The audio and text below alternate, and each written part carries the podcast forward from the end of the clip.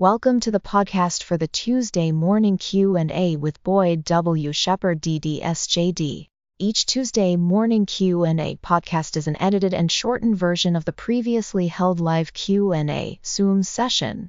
On Tuesday mornings each week, join attorney Boyd Shepherd for a 1-hour Q&A call where you can ask Boyd questions. Then hear his detailed and knowledgeable responses to the legal concerns and business experiences of other dentists. For more information on how you can join in on the Q&A each Tuesday at 7 o'clock a.m., please go to legaldental.com.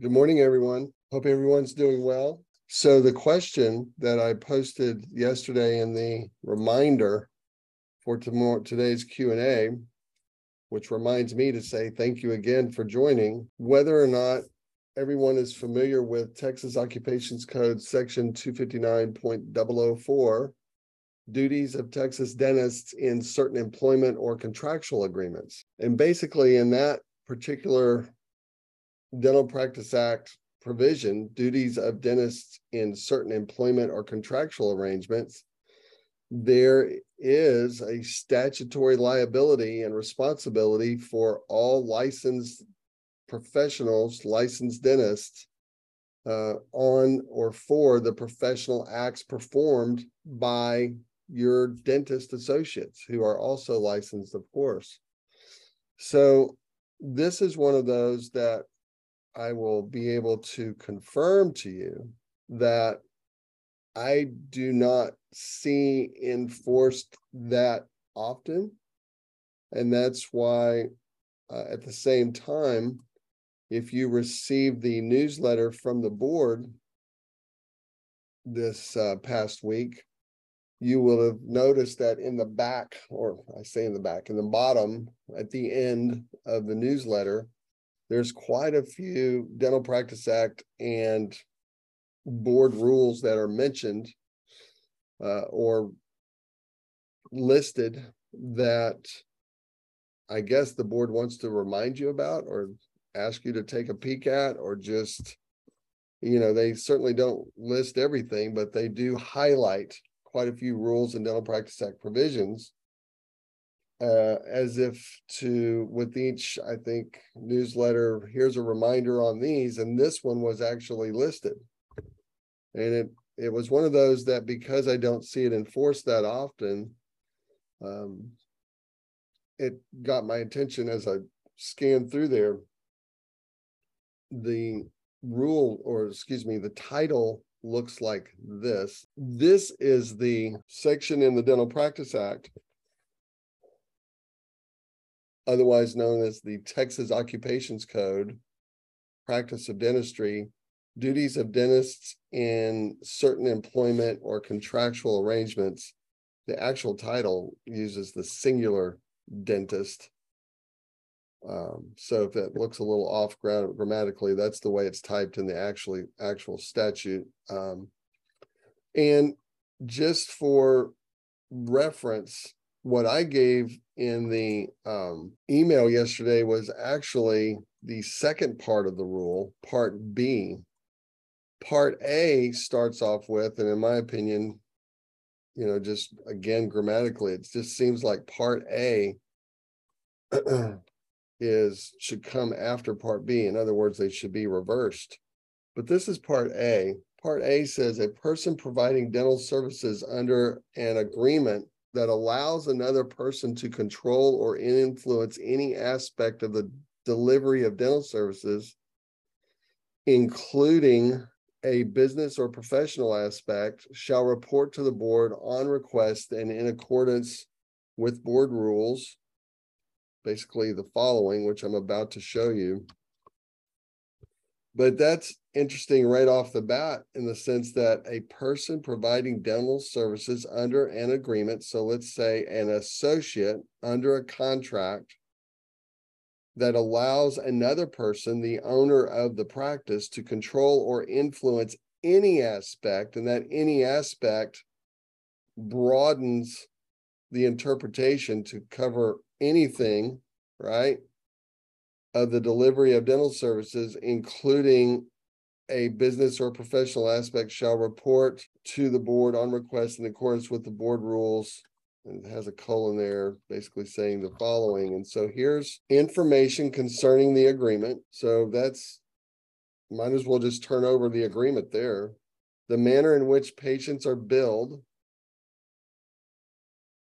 Number three, the manner in which the dental service provider is paid and any information provided to patients concerning payment agreements. And number four, information concerning the service provider agreement provided to shareholders of organizations contracting with the dental service provider. And I think it's pretty obvious what they're trying to capture there. I mean, if you're in an agreement uh, with a service organization, uh, you know, to me, these four bullet points under subpart A of 259.004, they're basically saying we want everything. so uh, that's how I interpret that. And so that's the first part of 259.004 is this um, letting you know that when we want a copy, when we want to see your agreement that has to do with your employment, then we want it all. Okay.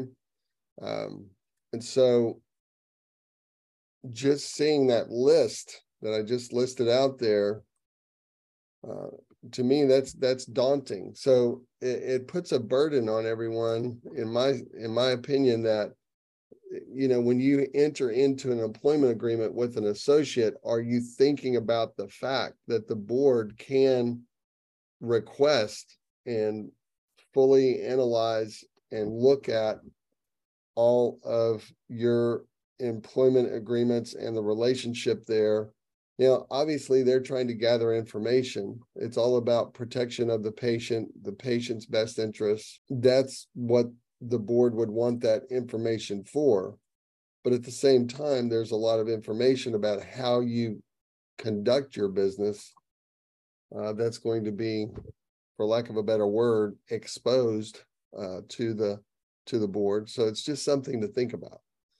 The part of the rule that has to do with what I put in the reminder for the Q and A today is then subpart B, and it reads as follows a person who participates excuse me a person who practices dentistry and has another dentist practicing with or under the person is responsible for all professional acts performed under the name of the person, regardless of whether the dentist has an ownership interest or an employment or contractual relationship.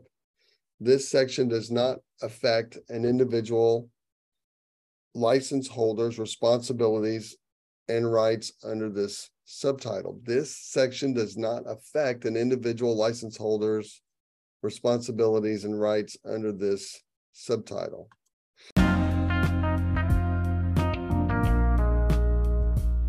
Hello, everyone. A quick break here in the middle. This is Boyd Shepherd.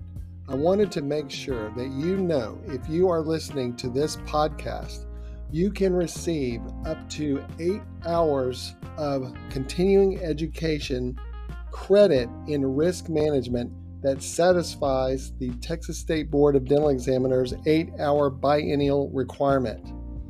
To receive this continuing education credit in risk management, please consider subscribing to the podcast for the Tuesday morning Q&A go to my website, legaldental.com, for more information. Thank you for listening. So when you look at that, again, it's it's tying the owner of the practice, the employer, to the associate. And when I say it's tying them together, what I'm accustomed to, what I do see what is not unusual is that when there's a complaint by a patient, the patient will complain about the treating doctor, and the treating doctor could be the owner of the practice, or the treating doctor could be the associate. Whoever did the treatment that the patient is complaining about, right? And so, in a case where it's the associate, over the last 25 years, I can only think of, and, and I've, I, I, mean, it's difficult for me to calculate how many board cases and how many doctors I've represented before the board now. But let's just say it's easily in the hundreds. There's no doubt about that. But I've only seen it one time. And in that particular case, where the employer was held responsible for the employees, the case, the bigger case was actually against the employer. The employer had several issues with the board. And then this was just like piling on because they found in the records where the uh, associates had not complied with board rules and they were putting that liability and that responsibility and, and I'm talking about not only record keeping, but also standard of care. They put that liability of the deficiencies of the associates on the employer. But it was a huge case with several issues. And again, the it was the board was just piling on. Uh, and I use that phrase in the sense that there were so many issues, you know, what's one more? That's the sense that I mean it in. And of course, that's that's my defensive uh, you know, um, position on that. Anyway, um, what I typically see is that the board will pursue not the owners if the complaint is against an associate, but they'll pursue just the treating doctor, period. And I, again, I've only seen this once. And so to see this provision. At the same time uh, how do i say it? I, I just want to tip my hat. I want to just comment on the breadth of the dental practice act and the breadth of the rules to capture this component. In other words the board is saying look we're not going to leave any stone unturned in the sense that we're all about protection of the patient the health of the patient, the care of the patient, the treatment of the patient, the standard of care relative to the patient. And if there's any aspect of treatment that crosses over from the doctor who may be the associate, may not even be the owner of the practice, have no financial interest in the practice, um, but if there's any influence whatsoever that could have been a factor in the outcome that caused patient harm that crosses over to the employer and the owner of the practice, then we're going to hold responsibility for that also. Uh, so that's to me what this particular provision is about. I don't know. I, I, look at everyone online this morning. I feel like there's at least a handful of you, maybe 50%, maybe more, that have associates.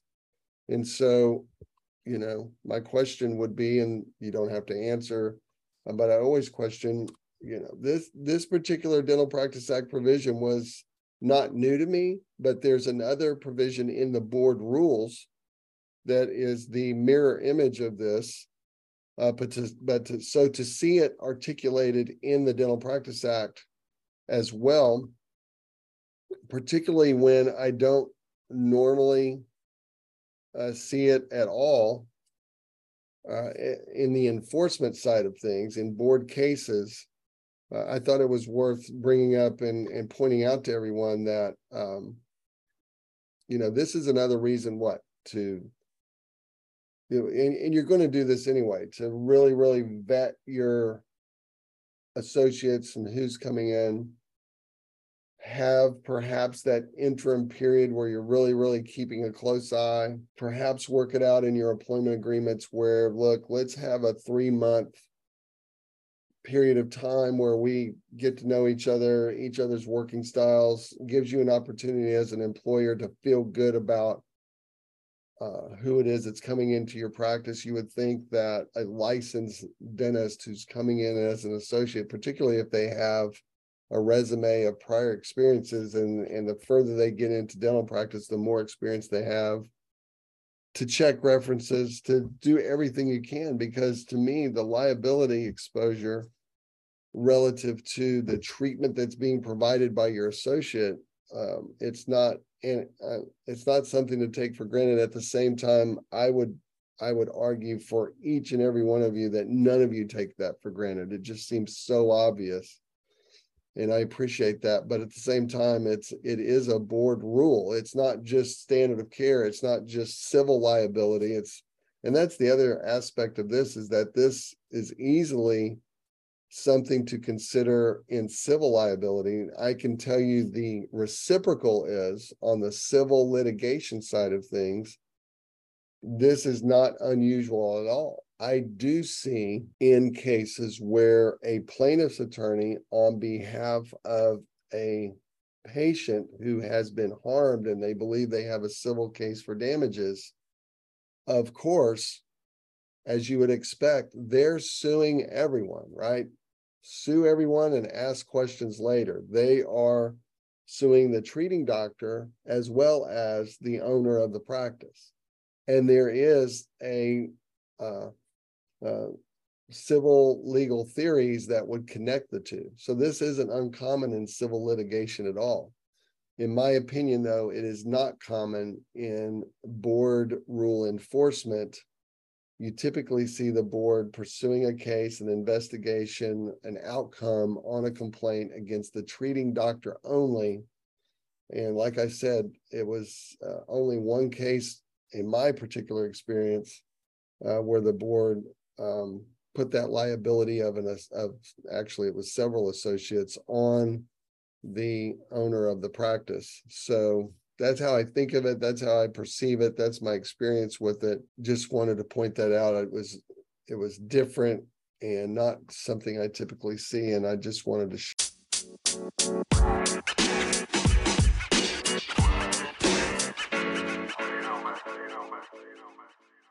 Thank you again for listening to the podcast for the Tuesday morning Q&A with attorney Boyd Shepherd. For more information on how to join the weekly Q&A each Tuesday morning at 7 a.m. go to legaldental.com.